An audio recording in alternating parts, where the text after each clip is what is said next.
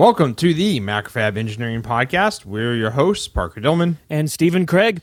This is episode two hundred fourteen. So between last podcast and this podcast, I actually was on vacation, so I didn't get to really kind of work on anything, like my projects or anything. Other than getting sore. Yes, because I went skiing um, like five days in a row. Did you um, ski or snowboard? Snowboard. But um, yeah, everything hurts. um, but uh, one of the in the Airbnb we were in, um, there was a uh, a whole like D V D collection, and so I, you know, going through them, uh, see what, what videos they have, uh, so we can watch. And they had like all the James Bond movies on D V D, nice. And so of course we started watching some of the old ones. And so the topic I'm going to bring to the table today is Bond gadgets. You know how we kind of do like Star Wars tech and stuff? Oh, yeah. I think a Bond gadget ep- episode would be really fun. just just slightly more believable than the Star Wars sci-fi stuff. Or slightly. Not, maybe. Or not, yeah, because sometimes they're, they're really ridiculous. Because um, like we watched Goldfinger and like the giant laser. It's like... It's wait, isn't it? Uh, it, it aren't they on like an island, and, and he gets strapped to a table, and they're like gonna cut him in half or something with the laser? It's not an island, but yeah, he's strapped to a, a golden table, and because that the laser is designed to cut gold. Right, right, yeah. right. Yeah. So it's a laser. Yes, it's a laser. I guess you could probably tune the frequency of the laser to better cut, depending on the metal, you know.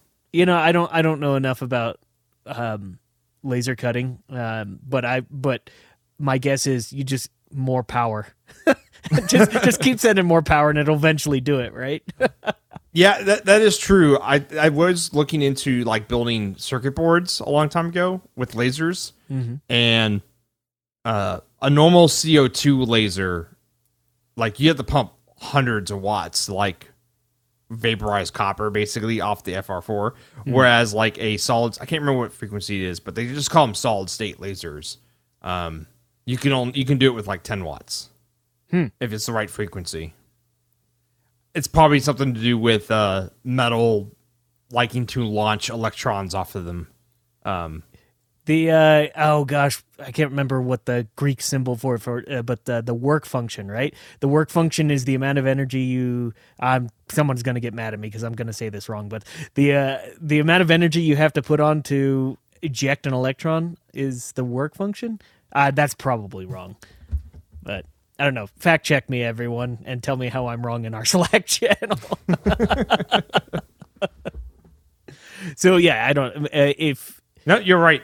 The work function is the uh, minimal thermodynamic work needed to remove an electron from a solid to a point in a vacuum. Holy shit, I remembered something from college. Yeah. It's probably related to that and also just like reflectivity of metal because you're hitting it, you know, with photons. So actually, you know, you know what's funny? Um, in uh, I'm going to pull this to vacuum tubes like I always do.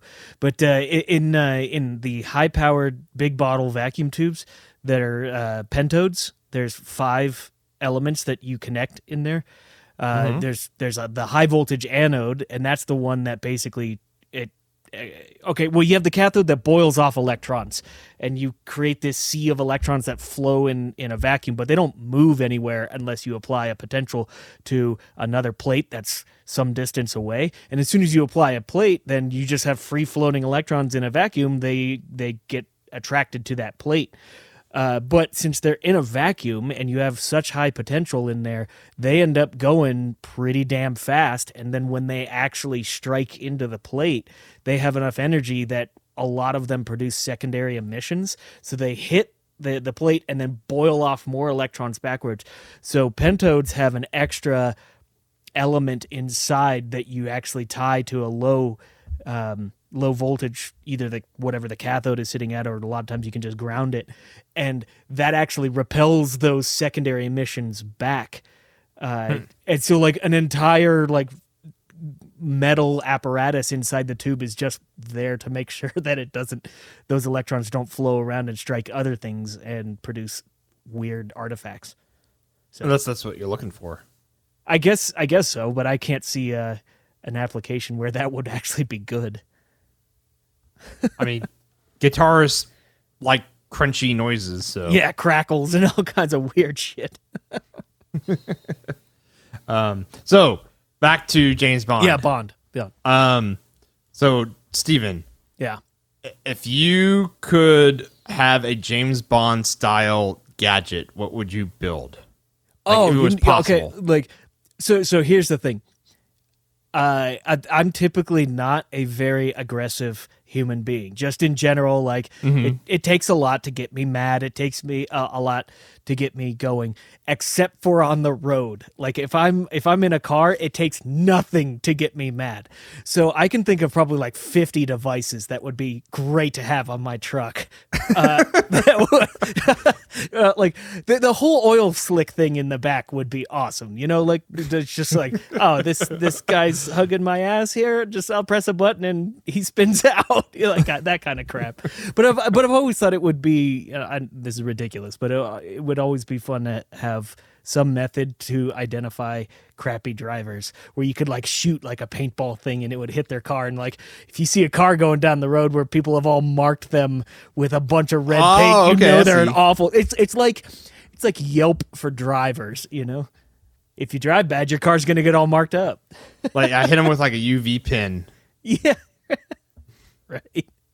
That'd so, be like, um, um, like, you know, when you were a kid writing secret messages that, that, um, lemon juice would expose on paper. Oh yeah. Yeah. yeah. Share with your friends at school and stuff. Except it's, it's U V paintball that you hit some asshole driver.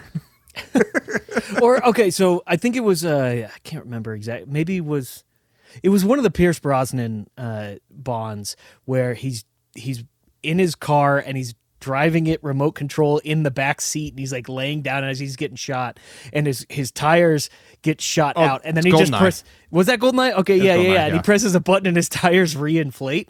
That would be a legit, like that's super practical though. You know, like I don't know that one. That one's good. I see, you see, I'm of the age that. Uh, GoldenEye was my Bond. I mean, Pierce Brosnan was my Bond. Like when, when someone yeah. says Bond, that's what comes to mind because that's, gosh, when did GoldenEye come out? That was ninety-eight. Uh, my bad. It's actually it was Tomorrow Never Dies was the one with the car. Was it? Okay. I, I uh, GoldenEye is the one with the tank, if I recall. Yeah, GoldenEye is yes. Where he's driving around in a tank. Um, yeah, tank scene. Yep. And, and and also Pierce Brosnan is my Bond. It's nineteen ninety-seven is uh, what it looks like. Uh, but um, uh, he's he's my Bond because of the Nintendo sixty-four game because I dumped unbelievable amounts of hours into that game. So I'm I'm scrubbing through this Tomorrow, Tomorrow Never Dies uh, movie, I guess, on YouTube. Well, scene on, on YouTube. And it's like the controller is supposed to look like a cell phone, but it like opens up like because it's, it's, you know, what was it? Uh, late nineties. Oh, wait, um, wait. I'm sorry. The video game was ninety-seven. The movie was ninety-five. Dang. Uh, um, but it lo- it's supposed to look like a brick cell phone, right? Right. And then you open it up and then it's got a, a trackpad like you would have on a laptop and then a screen where, where the car is going, right? And a couple yeah. buttons. The funny thing is, nowadays, if you were doing this, you would just use a smartphone, and you would just have your finger on, you know, on the touchscreen. Right.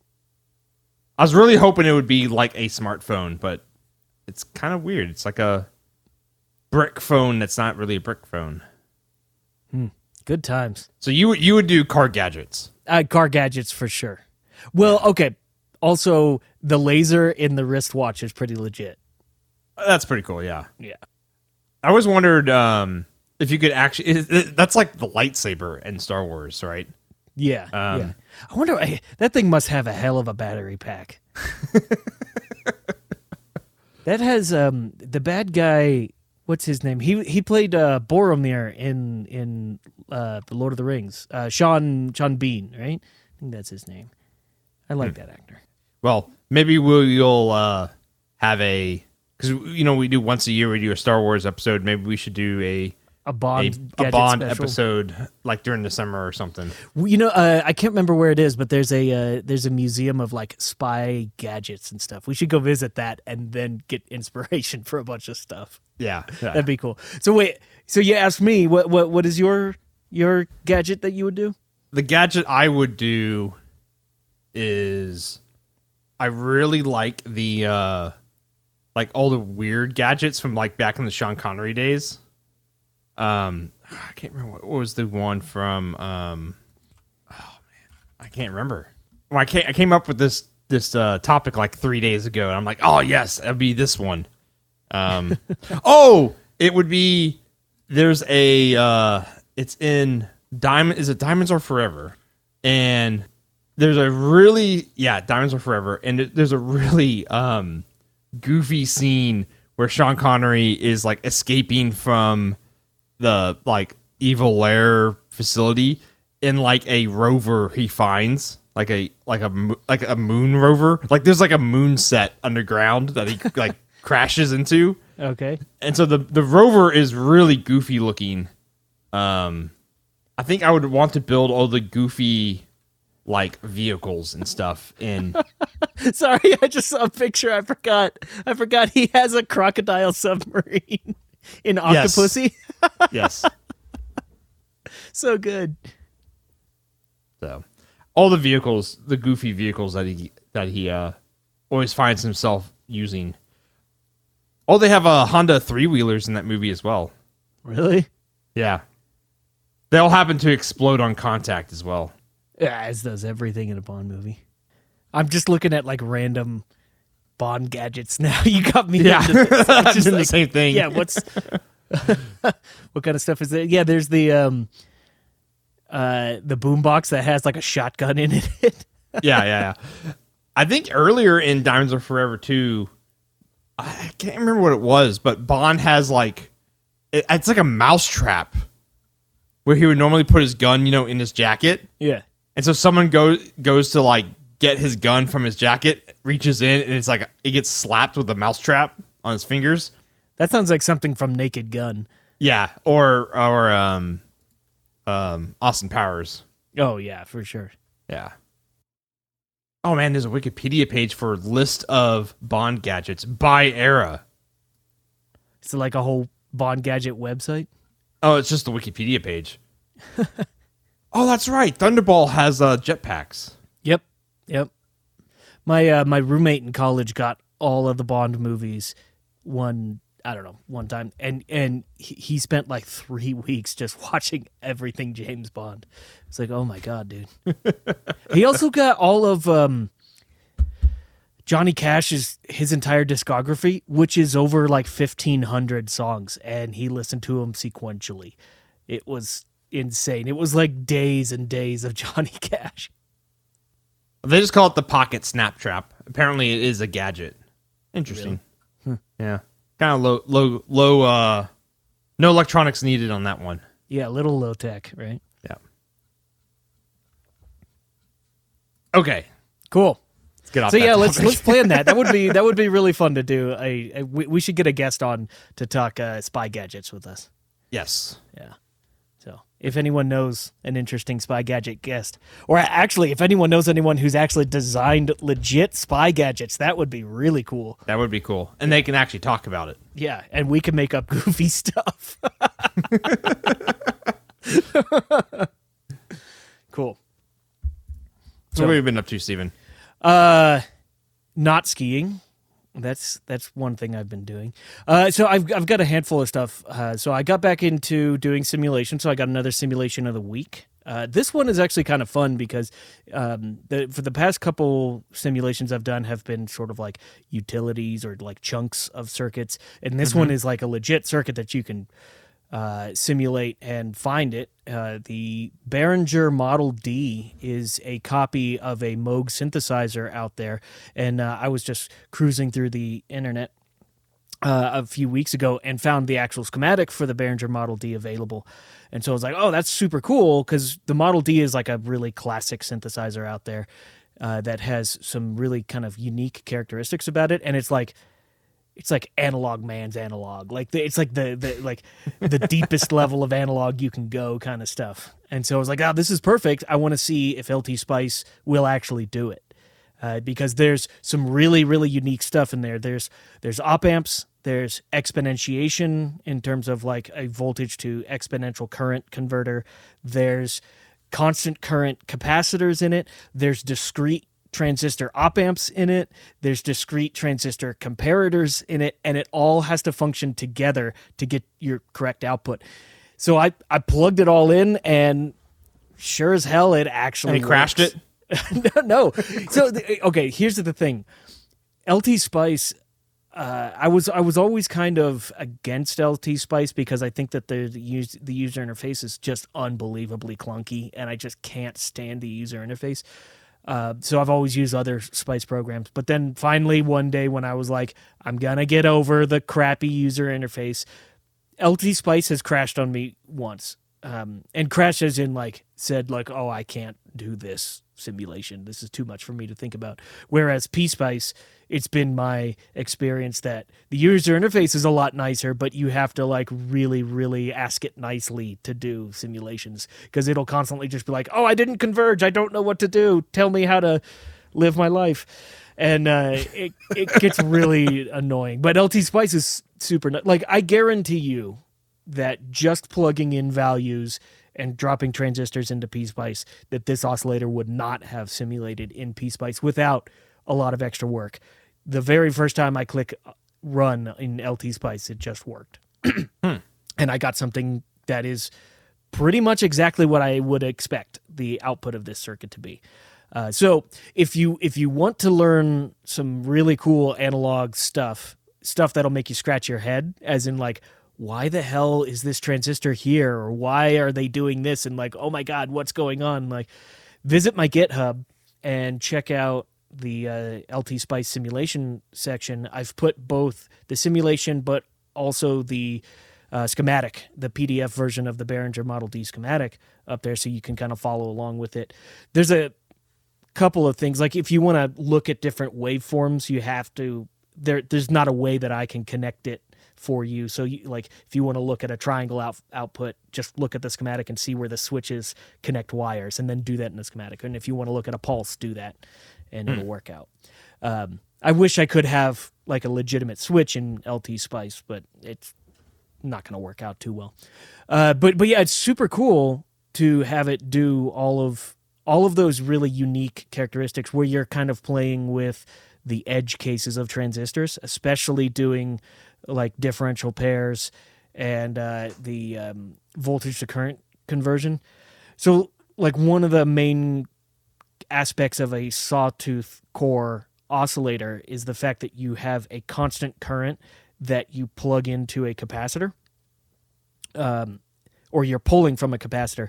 And the uh, a general equation for a capacitor's current is I is equal to C times dV/dt, where dV/dt is a voltage gradient, you know, change in voltage over change in time. So it's in this equation, there's sort of three elements: current, capacitance, and then a change in voltage divided by a change in time.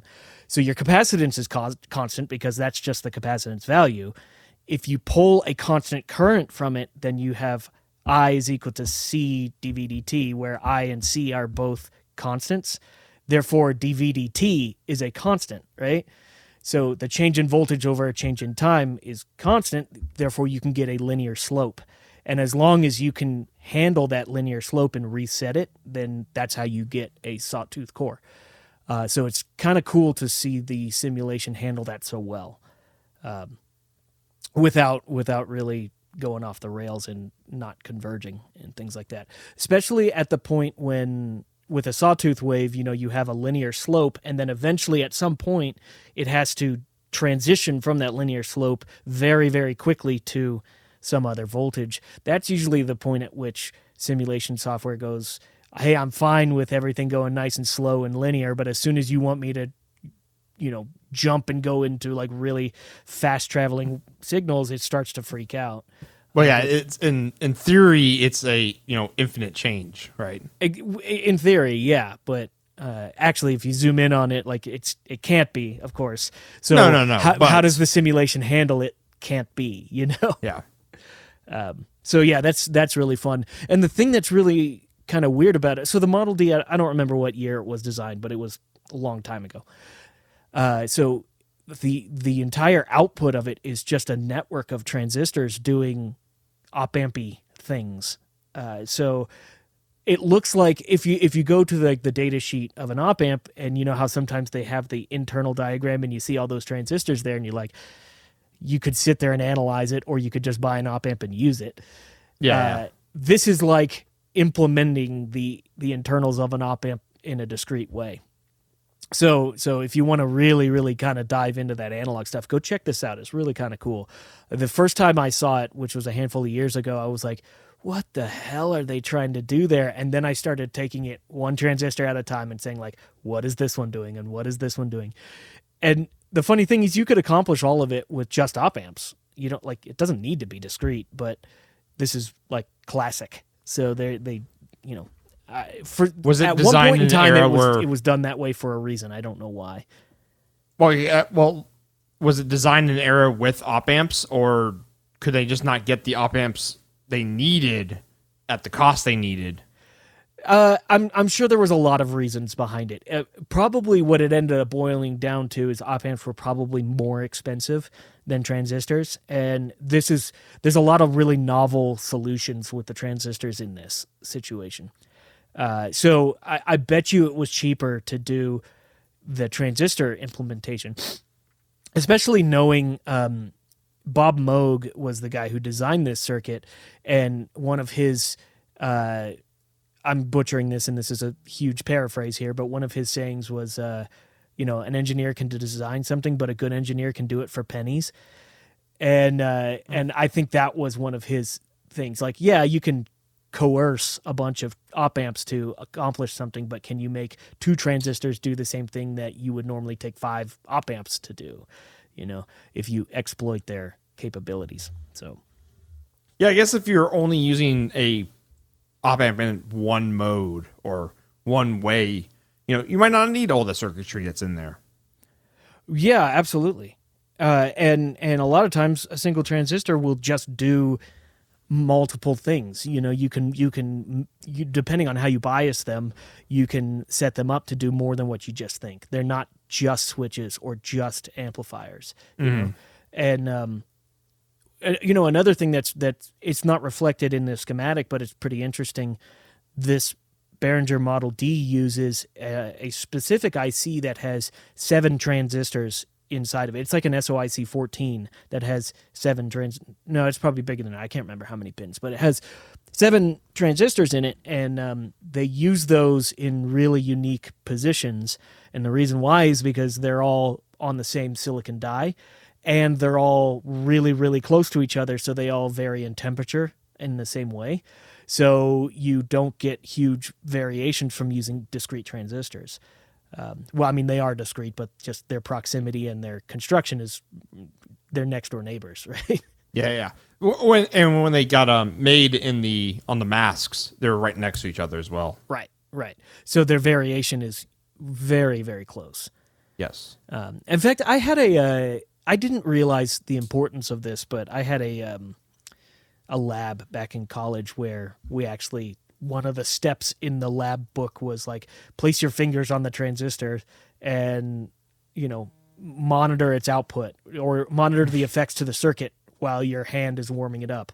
And like, yeah. we had our circuit w- working, and then we put our hands on the transistors and it just obliterated our, our circuit, like stopped working entirely. And I was like, oh God, this is awful. But I, I guess I didn't really realize the impact of it back in college. I was like, yeah, okay, heat makes it do things, you know, like, yeah. It, in, in my experience, like with product design, there's like, there's a handful of phases you go through. The first phase is like, get it working.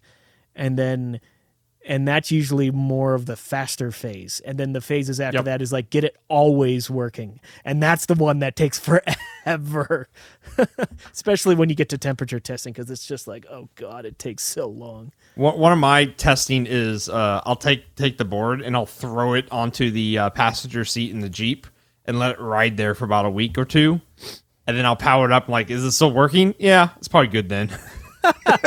In Houston, yeah, because it probably yeah. cooks at one hundred forty all day. Yeah, long. Heat cycles it, E S D, you know, just living in the Jeep. Yeah. Yeah. Dog yeah, hair. Uh, halt testing in the Jeep. Yeah. yeah. Well, and, and vibration going down the roads, right? Yep. Yeah. That's a good test. Yeah. uh, I, I worked at a place, I, I may have mentioned this before, maybe, I don't know. I worked at a place once where the engineering manager had something he called the newspaper test. Um, and they had a problem, God, I don't remember when it was, but they had a problem on in one of their devices a long time ago with tantalum capacitors catching on fire. And um, one of his solutions was to put the boards down on a table and put a newspaper on top of it and run the boards through like a huge variety of tests. And if the newspaper doesn't catch on fire, then it's probably safe. And he actually did this test in front safe. of the C E O of the company. And he's like, this is my newspaper test. And the C E O was like, cool, we're good to ship. It's probably he, safe. It's probably safe. Yeah. Yeah. If the newspaper doesn't catch on fire. Cool. Okay. So, um, yeah, check out that simulation on my GitHub. Uh, so I've also been putting a bit more work into my C N C, which a bit, yeah, quite a bit actually. Uh, I've been sending Parker pictures of stuff. So, um, I got the entire base of the, of the, uh, table made, which is all made with four by fours. And then over the last weekend, I built that torsion box, which I discussed in the last episode, which is all three quarter M D F construction. And the torsion box is basically, it's a bottom skin of flat uh, M D F and then a matrix of interlocking, vertically uh, cut M D F boards, and then a second skin on top of that of three-quarter M D F. So the this top torsion box probably weighs two hundred pounds, and uh, but it's all glued and screwed together. And in basically the way I, I built it is such that, or I I, did, I chose a torsion box because it resists warping and it resists um movement due to like changes in temperature and humidity, and it's just and M D F in general is pretty damn flat, so it makes like for a perfect top of the C N C. So we'll post some pictures of this up in the um uh in the show notes that you can check out later. So I've I've got my gantry on the uh, on the table now, and last night I was actually playing with the Z-axis carriage. I don't know mm-hmm. what is that. It's, what's the name of that? Like gantry is the big thing that moves forward and backwards in the yeah, X. Yeah, a carriage, carriage or head or I don't know. I don't know what the official head. Name uh, is. You could call it a head too. Yeah. yeah. So the the one I have is not in fantastic shape. Uh, I so I'm I'm thinking about how to make some changes to it. In fact, I was kind of like. You got to build a C N C machine to cut parts to make this C N C machine. You know, I trust me, I've been thinking about that. Uh, so it's the whole, here's one uh, it's of the, the things. three D printer thing. I did buy a a new spindle for my C N C, which is an eighty millimeter, two point two kilowatt spindle, like one of the big beefy guys. And it came with. Uh, I'm holding this up so Parker can see it. We'll we'll put some p- pictures of it, but. I've got this big, beefy aluminum mount for it, and it's great. However, the holes, the mounting holes for it are actually not, they don't really interface very well with my carriage, my Z carriage. Mm-hmm. They sort of interfere with a bunch of things. Um, and the bolts that go into this thing are some, I don't even know, maybe ten millimeter metric bolts. And uh, I don't know how exactly I'm going to work that out, but I did find in my basement a chunk of five point five millimeter thick aluminum plate that was actually used for a previous project for the fab that is oh yeah, just about right size for everything to fit. Isn't uh, five point five millimeters just quarter inch? Uh, that's six point three five. You're about a, you're about a millimeter off. I could just say a quarter of an inch. I think I was actually shooting for a quarter of an inch, but just to get this thing flat, I had to go down further because it was a little bit warped. But it's great because this has already been flattened. So all I need to do is punch some holes in this. Um, so I think I'm going to use this piece of aluminum and make a like a secondary plate that the that the actual spindle mount will connect to, and then this will get connected to my um, carriage. Adapter plate. Yeah, I guess so. Yeah, and it's it's just big enough that I can uh, do that pretty easily. So I think that's my next kind of step. One of the things, my gantry has never really been treated fantastic until recently. Like, it was always just like a beater C N C. Like I, well, yeah, it was living in a somewhat enc- overhang enclosed environment. Like, yeah, yeah, that, it's a, a it's a abusive uh, temperature, temperature changes. Yeah, it'd be in in one year it would be one hundred twenty or one hundred. one hundred it had to be actually one hundred twenty in that building at one time. I would not be surprised. And then, you know, below freezing yeah, also. Yeah, right. And and I never really maintained it because it was never meant to be an accurate C N C. Like, if it was within an eighth of an inch, I was happy. Uh, yeah. And that was fine for what it needed to do. Well, it, was, it made cabinets. Right. But I'm actually going for a bit more accuracy now, and it's in a temperature-controlled basement, and I'm trying to make it nice. The one thing that sucks is uh, one of the legs of the gantry is just ever so slightly warped. So I know that if I were to cut a square right now, I would get a trapezoid. So I've got to figure out a way to kind of get that warp out of it. And um, don't you have a C N C at work? Yeah, I do. I do. And uh, in fact, that's why I'm totally fine with cutting this plate aluminum. In fact, where do you think that I leveled this plate aluminum at? And th- like the thing that's beautiful about the C N C I have at work, I can design and have this this plate cut. I'm not even joking here. Probably fifteen minutes. Uh, I can I can come up with the solution for this. Uh, in fact, I had uh, there was a guy at work who.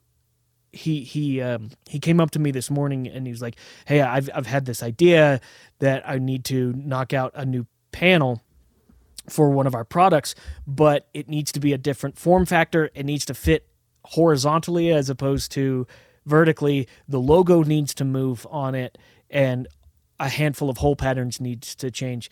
I had it to him in like twenty minutes, uh, just because like the way that machine works is just like a handful of button presses, and I've got everything modeled up in Fusion three sixty, so if I need to change anything, it's just it's no work whatsoever. So I'm really really spoiled with that machine. Although, get this, I ran into an issue that's super annoying, like super freaking annoying, um and I I don't I don't really know a good solution to it. I mean, I have a solution to it, but I don't like the solution. We do a lot of engraving and chamfering on our products. In fact, every product gets both engraving and chamfering. And the engraving bit that we use is a zero point one millimeter tip engraver, which is four thousandths of an inch. So it's really sharp.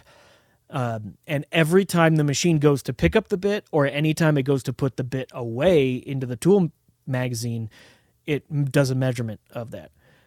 I've been noticing recently that the engraving looks fine, but it, it, it looks slightly different than it has in the past.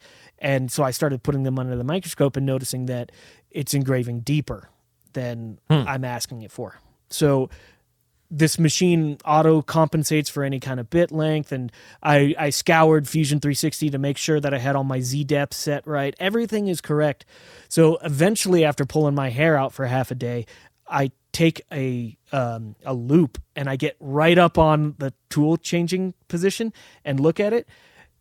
Because I have tested so many tools, I've actually dug a slight divot right into the center of my my tool um, measurement changer or uh, measure, the tool yeah. post. That's what they call it, the tool post. Uh, and that and that amount of divot that I've pushed into the tool post is about two to three thousandths deep. It's not much at all, but now that means all my engraving is two to three thousandths deeper than I want it to be, right? Uh, I'm surprised you could see that it was two to three thou deeper. Yeah, no, you could totally on, on see. Your product. It. Yeah, It's and and the, here's the thing that's crazy. So we use a lot of three, uh, two and three millimeter bits, flat end mills.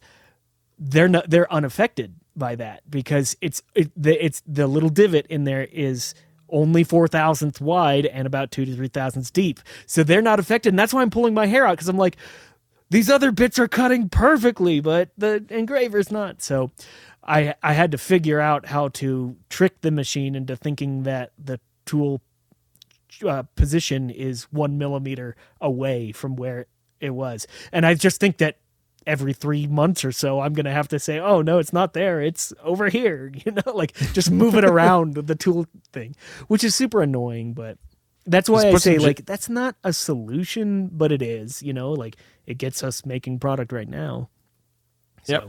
But I mean, how do you, how do you handle that? Like, I guess you could make the tool post out of a ridiculously hard metal and then it gets Diamonds Are Forever. Yeah. It gets really expensive then, but also you don't want to damage your bit. And yeah. and it's a spring-loaded tool changing. I mean, it's not like I'm driving the bit into it at one thousand millimeters a second. Uh, so I just think it's sort of, with any machine that you work with, there's always so much nuance that you don't know about, and you just find them out because something went wrong. mm-hmm. Yeah. Luckily, like an extra one thousandth deep on this engraver, or one to two thousand deep, doesn't cause it to engrave poorly. It just, the lettering comes out a little bit shinier, and it's enough mm-hmm. to like notice it. Be like, eh, it's a little odd. So, the uh, the angle of the engraver is fifteen degrees, so it doesn't really add much to go a little width deeper to it. Yeah, yeah. Cool. So, um, and then I've got one other thing that I've been uh, kind of hammering on. Um, that. Guitar preamp that I was working on at the end of last year, everything is working fine with that, but there was always one thing that kind of irked me a little bit. Uh, the the the power supply situation that I put in there, I used two back-to-back transformers to go from from mains voltage down to the heater voltage, which is twelve point six, and then I took that twelve point six and I boosted it back up to high voltage. Uh, it, which is, you know, it's an okay trick for what I was doing. I wouldn't do that in a production thing, but for building two of them, it's not a big deal. Um, but the transformers I used were was a uh, one hundred fifteen volt down to a twelve point six, and then on the other end, I used a twelve volt to a two hundred thirty volt, kind of backwards to bring it back up. And if you do the math on that, if you if you assuming like perfect efficiency and no issues with the transformer, you get a ratio of nineteen point one six to go down to the uh, to go up to the two hundred thirty volts. And then if you put twelve point six volts into that ratio, you should end up with somewhere around three hundred forty-one volts D C. And if you take the normal like rule of thumb thing where you use ninety percent efficiency on a rectifier circuit, you know, ninety percent efficiency still is over three hundred and some odd volts for that circuit. In reality, I'm getting two hundred fifty. So like my efficiency, my efficiency is like sixty percent. It's awful. Yeah, yeah. It's so bad. And um, it was never, it was never intended to be like a specific, like I voltage. You just need, you need voltage. Yeah. I just yeah. need voltage, but I want, but like two fifty is the edge of what I'm okay with. Uh, so I, I purchased another transformer that is, it's the exact same footprint, exact same size transformer, but it has, instead of a twelve to two hundred thirty volt, it's a ten to two hundred thirty volt. So it actually has a higher ratio. Um, and it actually also has a slightly higher current capability, which means that in this abusive way that I'm using it, it should handle that a little bit better. Uh, so... I'm hoping, so the difference of a twelve to two thirty and a ten to two thirty will give me about, if you just take the numbers, you know, straight up, that's a twenty percent change. So I'm hoping that a twenty percent change on two hundred fifty volts will will net me three hundred at the end of the day. And three hundred was sort of what I was shooting for, somewhere around three hundred. But mm-hmm. two hundred fifty versus three hundred is a huge loss uh, that I, you know, well, I mean... It, straight calculation told me three forty-one if I didn't take any any issues uh, or any um, uh, inefficiencies into account. And so three forty-one and hitting two fifty, that's that's a pretty bad bullseye. So yeah, the good thing is, in order to yeah, bullseye's the size of a barn. Sure. Yeah, exa- well, I didn't even hit the barn. I hit the hill that's behind the barn. Uh, but I mean, the funny thing is, uh, so I, I actually at one point in time I took the, trans- the I took the whole power supply out of the equation and I plugged it into my variable high voltage power supply, and I ran it from two hundred fifty all the way up to four hundred volts, and I didn't hear a lick of change uh in it. So, you know, I'm sort of just doing this out of principle, just because like it must be three hundred. uh so the the cool thing is, since it's just a drop in, all I have to do is just rip out the old transformer. It's like a five minute job. So that arrived today, so I'll probably get it in sometime this week. That'd be cool. Yep. So that's what I've been up to. Cool. Yeah. So for for Macrofab, I think we talked about this a little bit last week. Yeah, is we did. Um, we're starting to do some webinars, and uh, so we have one uh, every Wednesday at two o'clock Central Time, so it's Texas Standard Time. Um, link will be in the show notes. Um, I do one March eleventh. I think it's March eleventh. Yeah, March eleventh is what is when I do one. And I, I was looking. Apparently, April first also falls on. Uh, a Wednesday this year. So I'm going to request that I get to do a webinar on April first. Yeah. Nice. So that's cool. Do, do you know what, uh, what is this week's topic? I think they are like the same topics. Um, it's just going over the Macrofab platform. Why is it useful? Stuff like that. If you're an engineer or a purchasing manager. So Parker, why is the Macrofab? Actually, no, no, no. We're not going to. No, there. we're not doing. We're that. not. We're not doing that. Cool. So yeah, if you want to learn more about Macrofab's platform and how to use it, uh, tune in Wednesdays at two o'clock p m. Central Time. Cool. So, um, I found this really cool sensor, uh, for, on the uh, Fierce Electronics website, and it's a sweat sensor, and. Huh. As a, a uh, Houstonian, we, we I, I sweat a lot during the summer, so this caught my eye. And it's kind of interesting how it's working. Is it's designed to, or at least this one is designed to find stress hormones in your sweat. like So it's cortisone. Not just like conductivity of liquid. No, no, no, no. It's it's looking for cortisol, uh, cortisol, right? Yeah, cortisol. Yeah, and... So what it does is it has a like a microscopic array on on the surface, so that it increases its surface area, and then it has a uh, an antibody on it that it's basically a, it's a molecule that can bond with um, cortisol, hmm. and so that's how it detects this compound. Um, but I, I just found it interesting, like how they were testing it is they basically had people run at, with the sensor attached to them, and so they can detect, you know. When you start running, you make more cortisol. Um, if you dunk your hand in ice water, basically, if you like shock your system, you start producing this this molecule. So if you just step outside in Houston, like you shock your system, right? Yeah, yeah. the, um, the, the, you know, the, that's that is actually one of the nice things in Houston. The only time it's actually nice about being hot, like there's a lot of places that they have their air conditioning turned up or turned down so low that it's like. Absolutely freezing in their building, and then you step outside and it feels really nice for like three seconds. Yeah, that three seconds of bliss. Yeah. um but one thing I was thinking about when I was reading this article about the sensor was um it actually this reminded me of uh when I was going skiing. Was all my friends, they have these like crazy uh smartwatches that like monitor like your skiing. It's so like it does like your heart rate, but also does altitude and G P S and all this other stuff. So you, it can figure out like where you're at on the mountain and stuff like that. Um, but it also figures out like your heart rate and and uh, your temperature and all that stuff. And I'm like, oh, that would be cool if you had this kind. I, I'm going to say we'll probably see more and more of these kind of sensors hmm. in those smartwatches, like monitoring you all the time. Yeah, but I guess. I, I mean, I don't know the chemistry of things, but if you if you have to impregnate this board with something, eventually it'll deplete it, right? Yeah, but I mean, if it lasts a couple years, that's how long a consumer product lasts for. Yeah, I guess so, yeah. Um, one thing that was interesting about the uh, uh, about this, I was also thinking, is I don't know if you've seen like the commercials for auto insurance where like you can plug something into your car and it like spies on you so you can get a lower rate. Yeah.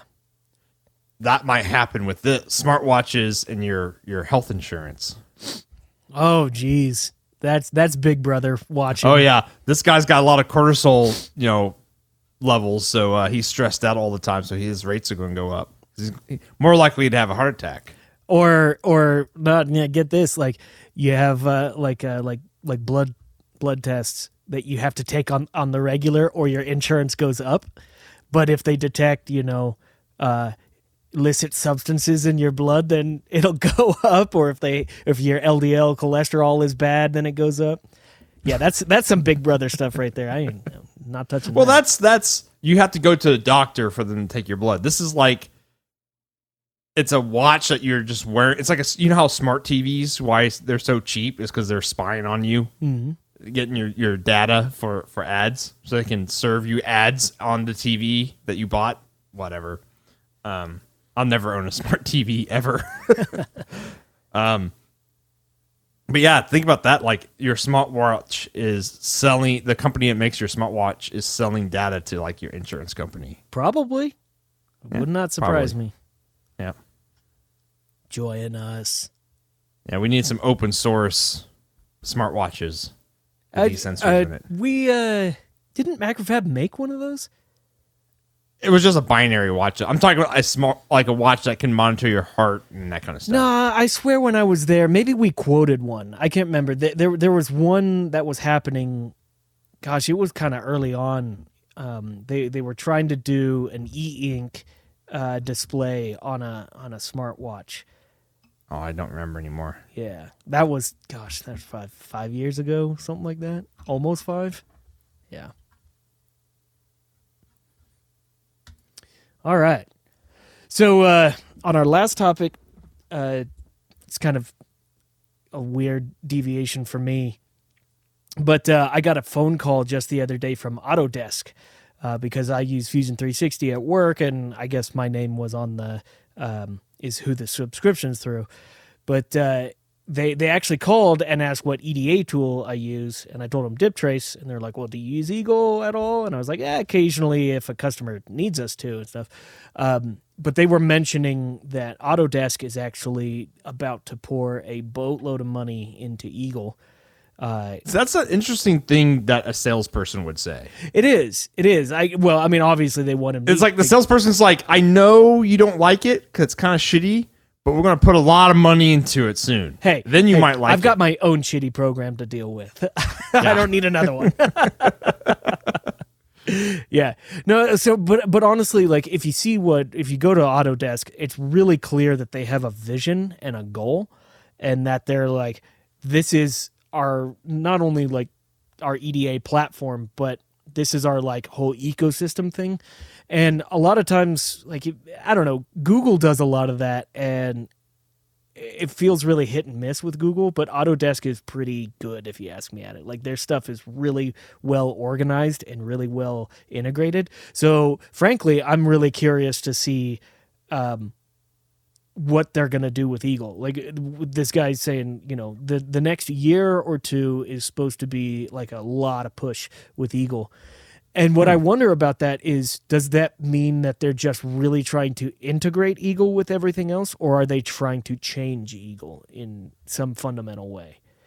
Yeah. It'd be interesting to see what they do. Um, cause I, I use their, uh, Fusion three sixty and Eagle, like, meld of minds kind of thing, which is awesome. Um, yeah, it's pretty good.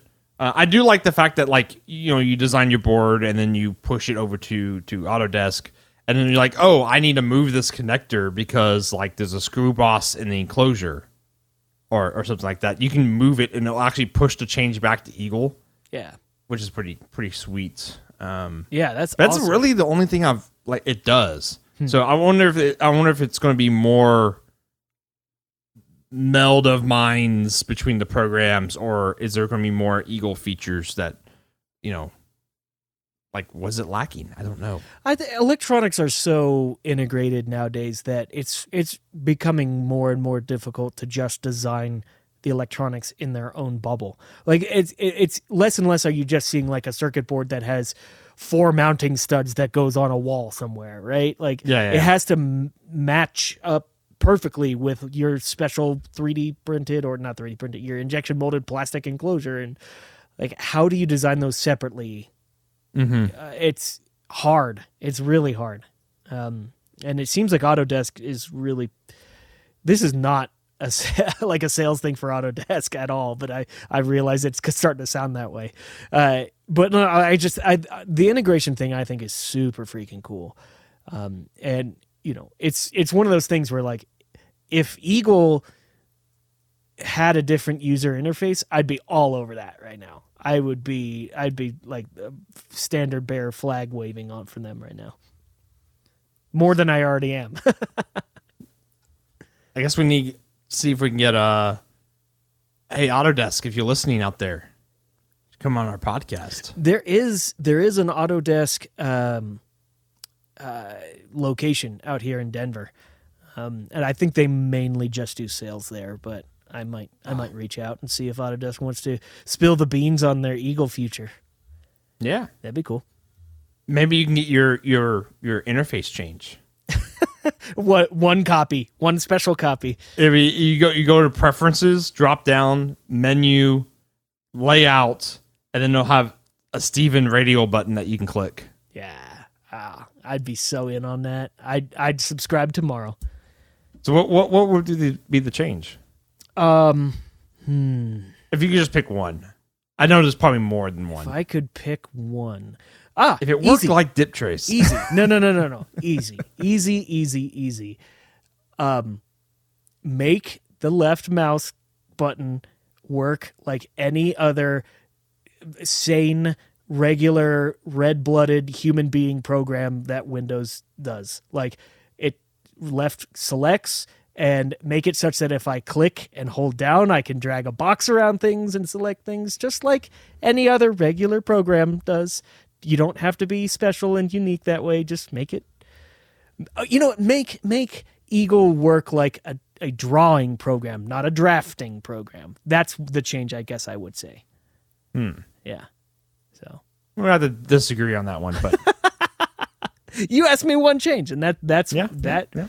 I can I can do uh, Eagle. I have to do it all the time at work. I can do it. It's just like I have to rearrange my brain and to be like, okay, well, you know, these certain actions that work in every other freaking program don't work in Eagle. I have to think about it a different way. Well, cool. Yeah. Well, well blah, blah, blah, blah, blah. Brain broke there for a second. Um, yeah, maybe we'll have a a drawing mode. That we call it the M S Paint edition. I've designed a board in Paint before, and it worked. I think we've talked about that before. Yeah, we have. Um, back that way back in the day, like how we started building boards. Yep. Or designing boards. So, anyways, let's go, let's wrap this up. We're almost at an hour. Cool. That was the Macrofab Engineering Podcast. We were your hosts, Stephen Craig and Parker Dillman. Take it easy. Later, everyone.